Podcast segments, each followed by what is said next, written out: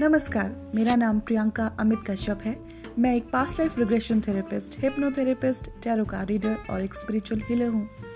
मेरे इस पॉडकास्ट में, मेरे आने वाले सभी एपिसोड्स में मैं बात करूँगी इमोशनल हीलिंग की पॉजिटिव थॉट प्रोसेस की स्ट्रेस को कैसे ख़त्म करें एनजाइटी को कैसे ख़त्म करें। तो ट्यून रहिए मेरे इस नए पॉडकास्ट के साथ, जो कि होगा हिंदी और इंग्लिश दोनों में।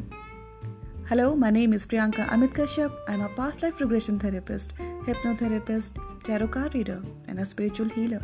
In the coming episodes in this podcast, I'll be talking about emotional healing, positive thought process, how to reduce stress and anxiety, and how to get in touch with the inner peace within you. So stay tuned with this channel of mine. Thank you.